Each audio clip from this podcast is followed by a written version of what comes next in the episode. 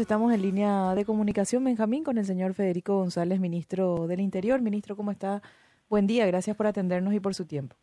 Muy buenos días, Cintia. Un gusto saludarlo a Benjamín, también a la audiencia. ¿Cómo están ustedes? Muy bien, señor. gracias por atendernos. Igualmente.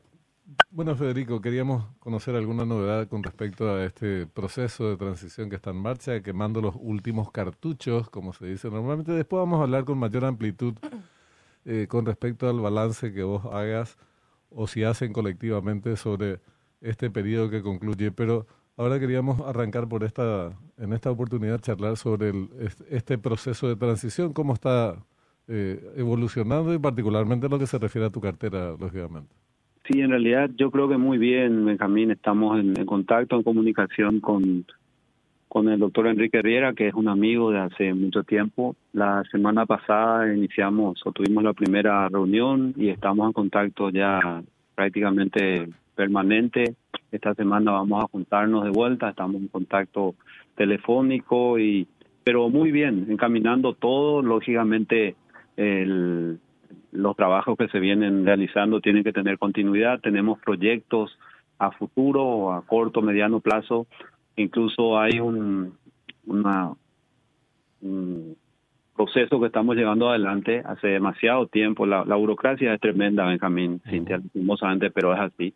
Hace mucho tiempo estamos con un proceso para adquirir 160 patrulleras que tanta falta hace. En realidad necesitamos 400 patrulleras, pero eh, el año pasado conseguimos 52, ahora apuntamos a 150 en realidad. También 100 motos para el INSE que como saben son diferentes a las motos que habíamos conseguido hace unos meses, que fueron 482, pero de 200 cilindradas. cilindradas. Sí, esta tiene que ser una cilindrada superior. También 1.500 chalecos antibalas, que son fundamentales para el todo operativo que encare la Policía Nacional. Y eso lleva demasiado tiempo, lastimosamente. Estamos apretando para tener la mayor brevedad, pero si no llegan ahora con, con nosotros, con este gobierno, llegará en los primeros días de, ya de la administración de, de Enrique Riera y la, la ciudadanía es la que va a salir beneficiada, lógicamente, pero eso es algo a tener en cuenta siempre. El proceso burocrático es demasiado largo, muy complejo, toda vez que no haya denuncias eh, de, la otra o, protestas de la otra firma o de la otra empresa que esté concursando, fácilmente un proceso licitatorio lleva entre cinco y seis meses, sin protestas. Si hay protestas, eso se tiende a ocho, ocho meses, diez meses, etcétera, etcétera. Pero estamos con esto, de todo eso le, le estoy poniendo al tanto a, al doctor Riera. Y, y, trabajando muy bien, como les digo. Eh, la realidad es una, y, y la realidad es que tenemos una situación bastante difícil en el país, en la región, el microtráfico está en todas partes. Estuve el viernes pasado en, en Argentina, en, Buenos Aires, en la reunión de ministros del Interior y de Seguridad, y la situación en, en, todos los países miembros del Mercosur es muy compleja. Realmente, a modo de ejemplo, la ciudad de Rosario en Argentina, ustedes han de estar al tanto también. Pero de todos modos, acá ante todo uno tiene que hablar con realidades y administrar esa realidad, porque el ideal está ahí, apuntamos nosotros al ideal, pero la realidad es la que nos tiene que hacer mantener los pies sobre la tierra y administrar eso. La realidad es que no hay presupuesto, la realidad es que el microtráfico está en todas partes, la realidad es que la droga ha permeado en todos los estamentos de la, de la sociedad paraguaya, lastimosamente, y tenemos que lidiar con eso al margen de o al mismo tiempo combatiendo al crimen organizado transnacional. En, en, algunos casos el equipo de transición solicitó eh, parar determinadas eh, licitaciones, caso IPS eh, o concursos para contratación de personal, como el caso de Itaipú. En lo que respecta al Ministerio del Interior, ¿hubo algún pedido expreso por parte de los futuros inquilinos de esta repartición de Enrique Riera y su equipo o, o están avanzando sin, sin ese tipo de obstáculos, digamos? En particular no hay ningún pedido o alguna cuestión puntual. Sí, incluso interés de que avance rápidamente esto que les estoy diciendo, la, el proceso de adquisición de, de patrulleras, de, motos y de, de, chalecos. En cuanto al INSE, quiero decirles algo eh, que es muy importante porque eh, se presenta como que se ha disminuido, que se ha cortado, que no se les ha permitido desarrollarse, al contrario. Pero teniendo en cuenta esta particularidad, eh, tanto es el buen resultado que tuvo desde su inicio la unidad Lince hace seis años, que eh, distintas ciudades, es decir, autoridades de distintas ciudades y departamentos del interior, llámese gobernadores, diputados, eh, sobre todo intendentes, han solicitado desde los primeros meses incluso contar también con ese servicio. Entonces, en la medida que se pudo dar o satisfacer esas solicitudes, es que también se va reduciendo, sí, para redondear. Hay actualmente 600 efectivos del INSE que van capacitándose regularmente. En este momento hay 92 efectivos que se están formando. Hay dos policías de Perú que vienen a recibir esta instrucción acá también. Van a venir dos más para tener en cuenta también cómo se, se está considerando la, actuación de los DINSE a nivel regional. Entonces, actualmente 600, pero esos que antes estaban todos en Asunción, eran menos, ciertamente, eran como alrededor de 300, pero estaban todos en Asunción.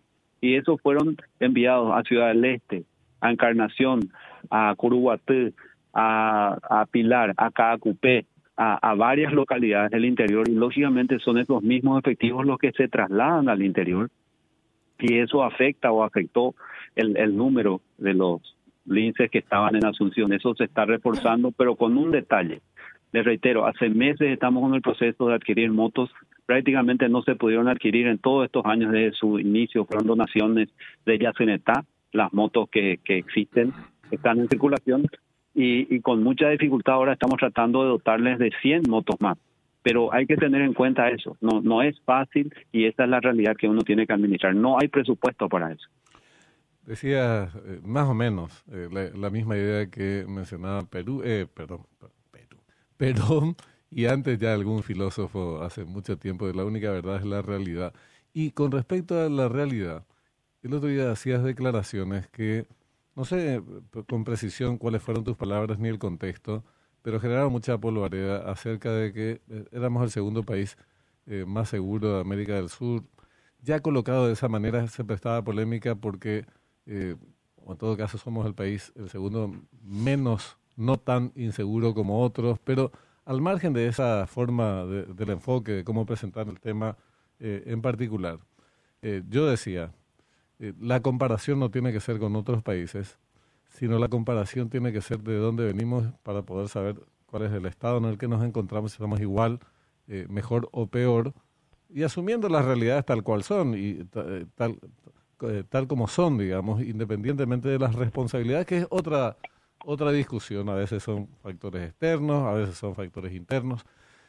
Sobre esto en particular, ¿cómo crees que estamos en esta materia, no comparando con Brasil, Argentina u otros países de otros continentes inclusive, sino en relación a, las, a la situación de inseguridad, que es uno de los mayores reclamos, vos sabrás obviamente, ciudadanos, eh, y que tiene distintos aspectos la inseguridad.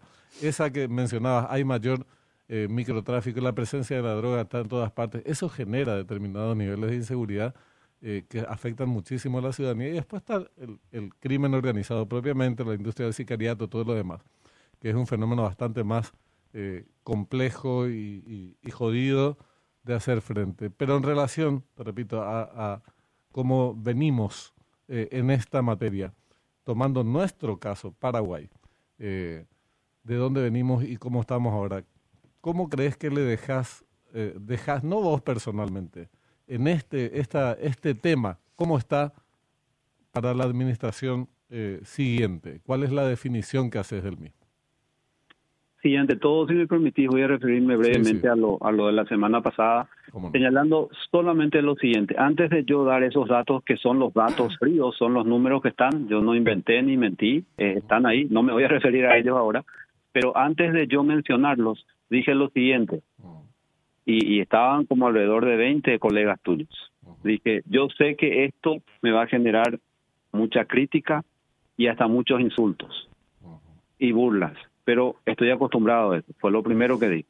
Segundo, y tal vez más importante, a mí como ministro del Interior estas cifras que voy a dar no me satisfacen completamente, porque de qué me sirve que las cifras digan esto si la si el ciudadano no se siente seguro o, o, puesto de otra manera, si el ciudadano o la ciudadana se sienten inseguros. Entonces, yo dije eso antes de dar los datos. Simplemente quería eh, reiterar eso, pero al margen ahora y directamente ya sobre el punto y, y, y la consulta. Sí. Yo considero que estamos viviendo una situación muy difícil en el mundo, en la región y por ende también en nuestro país. el, el crimen organizado transnacional ha avanzado de una manera realmente preocupante y que nos ocupa, eh, venimos combatiéndolo y volviendo a lo del microtráfico. Pero agrego un detalle, Benjamín y Cintia, y esto es aún más preocupante, es hasta alarmante. Estos delincuentes que, que actúan diariamente en nuestro país eh, son no, no vienen de, por eso estoy separando el crimen organizado transnacional y, y, lo de acá. Eh, el, el, el, PCC, el Comando Vermelho, sí, efectivamente vienen de Brasil. Pero los delitos que se cometen a diario y que los vemos en los medios de comunicación, en los videos y que lo vivimos, lo sentimos diariamente, son realizados y llevados a cabo por jóvenes paraguayos, provienen de familias paraguayas, eh, no son importados. Entonces, eh, porcentajes que ustedes ya conocen, actualmente el 90% de esos delitos son cometidos por jóvenes entre 14 y 25 años, el 90%. Y de ellos el 80% son consumidores, son drogadictos. Y el 82% de los mismos son reincidentes, 6, 7, 8 y hasta 10 veces haber entrado a, a distintas penitenciarías. Entonces, eso es realmente alarmante. Es nuestra juventud, es la flor innata de nuestra población, de eh, qué, qué, va, qué futuro tenemos. El futuro de nuestro país en 10 a 15 años va a estar sobre sus hombros. Va a ser responsabilidad de estos jóvenes. No estudian, no trabajan. Eh, hay un componente ciertamente fundamental y, directo que tiene que, que, que, lo tenemos que seguir asumiendo como gobierno, como organismo de seguridad del Estado y como Policía Nacional. Pero no dejemos de lado el componente social, el componente de educación, el componente de salud, a dónde llevarlos a estos chicos. ¿Sabes, Benjamín, que hay padres que llevan a sus, a sus niños, a sus, bueno, sí, niños, a sus hijos de 14, 18 años a las comisarías y los entregan a los comisarios diciéndonos, no sabemos qué más hacer con ellos, por favor ténganlos acá porque ya no, no los podemos controlar. Y eso es preocupante, Benjamín. Es algo, yo creo que tenemos eh, ya con el nuevo gobierno, se, tiene, se tendría que hacer una, una evaluación eh, profunda, eh, sincera, dejando de lado ismos y, y, ese sentimiento de muchas veces que el paraguayo considera que todo lo que se hace acá está mal y que y que todo va a ser así siempre. Yo no pienso que es así, al contrario, pero me duele mucho que nuestros compatriotas, algunos de ellos, piensen de esa manera.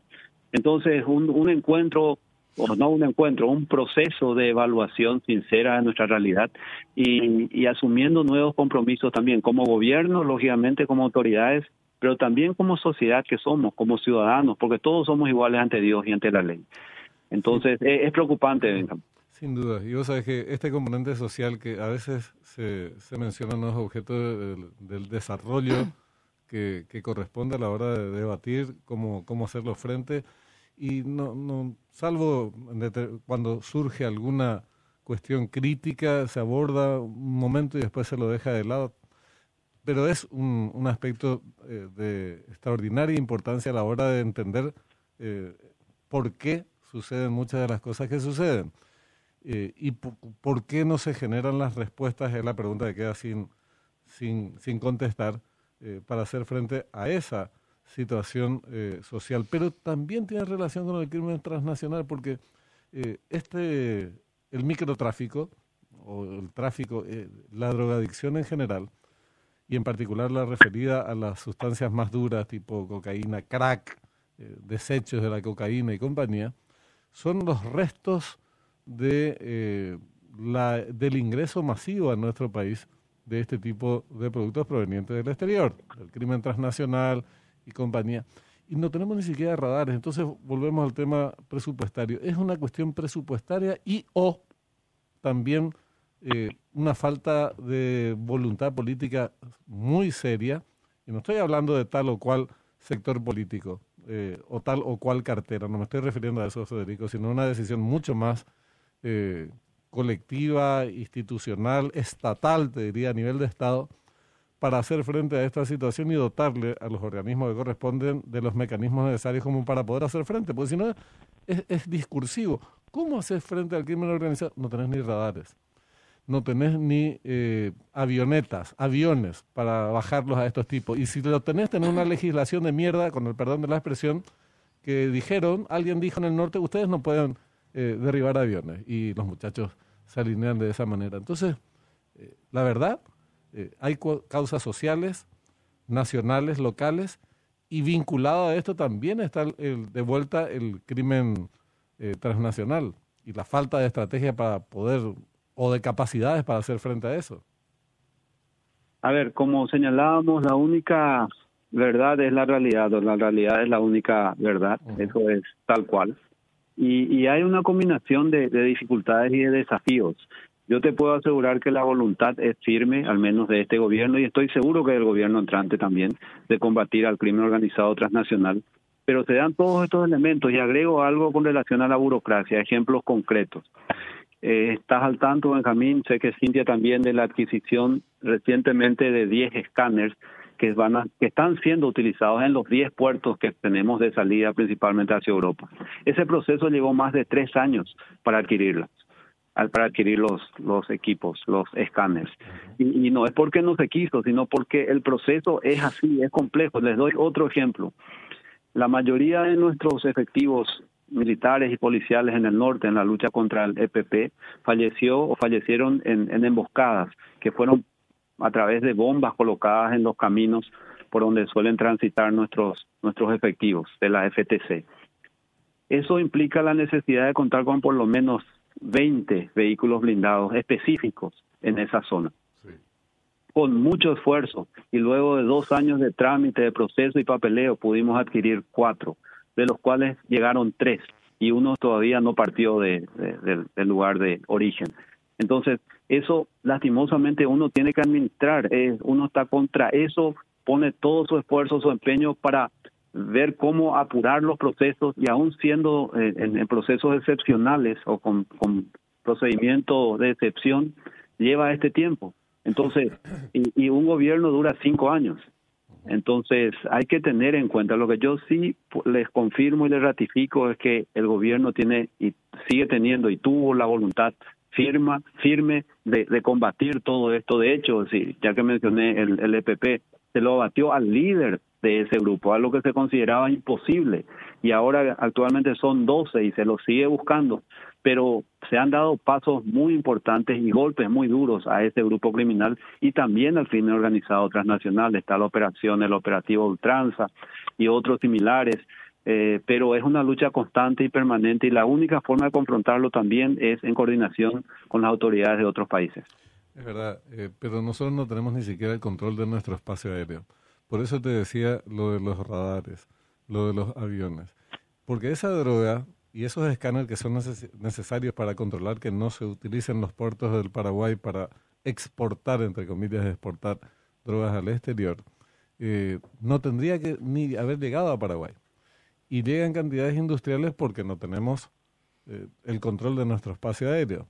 Y después viene el tema de las pistas de aterrizaje clandestinas y después tiene como ya una vez que, porque igual se te van a filtrar, a Estados Unidos ingresa droga, pero en cantidades industriales, allá nomás no caen los carteles, no sé por qué, no, no hay jefes mafiosos, no hay, no, hay, no hay, eh, hay droga en cantidades, ¿eh? solamente consumidores ahí, no sabemos cómo llega el producto que consumen a, a Estados Unidos y quiénes son los mafiosos, pero bueno, eh, entonces, el tema es que toda esa droga que llega a, nuestro país, no tenemos condiciones de eh, evitar que lleguen, evitar que lleguen. Algo siempre se va a filtrar, obviamente, pero ahora no es algo, es, es todo, porque no tenemos siquiera condiciones mínimas en términos técnicos para evitar que esa droga ingrese masivamente al país.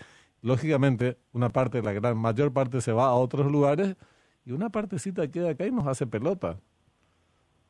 Es, es así justamente y vuelvo a lo que les estaba señalando, pero en absoluto sin, sin eh, ganas de justificar nada, porque no es eso, uno tiene que asumir la realidad, la responsabilidad y poner la cara siempre. Yo siempre lo he hecho, Benjamín. Sí, no, yo, sé. Eh, y en ese sentido, hay, hay un paquete de, porque la, Fuerza Aérea eh, es la que la encargada de, de, custodiar la soberanía aérea en este momento. Eh, en este caso específico y también en, vinculación directa con la Senat por el tema de, las drogas. Hay un paquete de 200 millones de dólares para adquisición de aviones, helicópteros, equipos, radares y, que no se pudo obtener el, eh, ese, ese monto. Esa es la realidad. Se está viendo con Itaipú, con la tarifa, pero son 200 millones de dólares que para un país como Estados Unidos u otros no representan nada. Para nosotros 200 millones de dólares es mucha plata y no hay de dónde quitarlo lastimosamente. Entonces todo eso tiene que tener en cuenta la gente, los colegas, los amigos que van a hacerse cargo del, gobierno en, próximos, en próximas semanas. Una cosa es eh, lo que uno quiere, es el ideal, y estando afuera parece muy fácil, pero hay que estar en el, en el rodeo, hay que estar en el, en el, en el rodeo y, enfrentarlo al toro. Y, ahí la cosa es más compleja. Ministro, en estos casi cinco años te, te tocó la misión de ocupar eh, varios cargos, eh, desde Itaipú, Cancillería, etcétera, etcétera. ¿Cuántos fueron en total? O sea, yo medio perdí la cuenta en algunos casos. Ministerio del Interior? No, no, no, anterior. ¿De qué, cosa? desde, que, arranca el gobierno, te, te tocó ocupar varios cargos, digo. ¿Cuáles fueron y en cuáles te sentiste más o menos cómodo? Buena pregunta.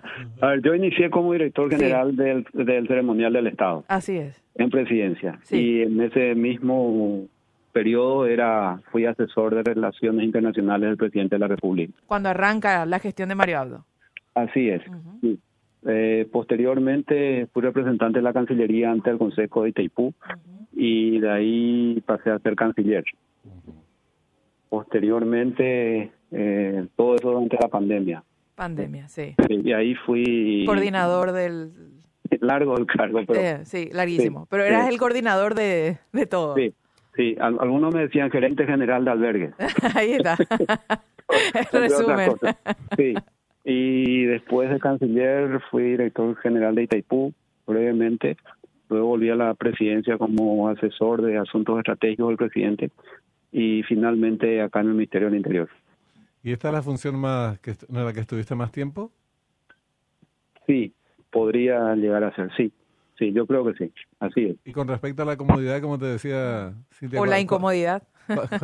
¿cuál, tiene más clavo? Evidentemente es este, ¿verdad? Evidentemente, sí, claro.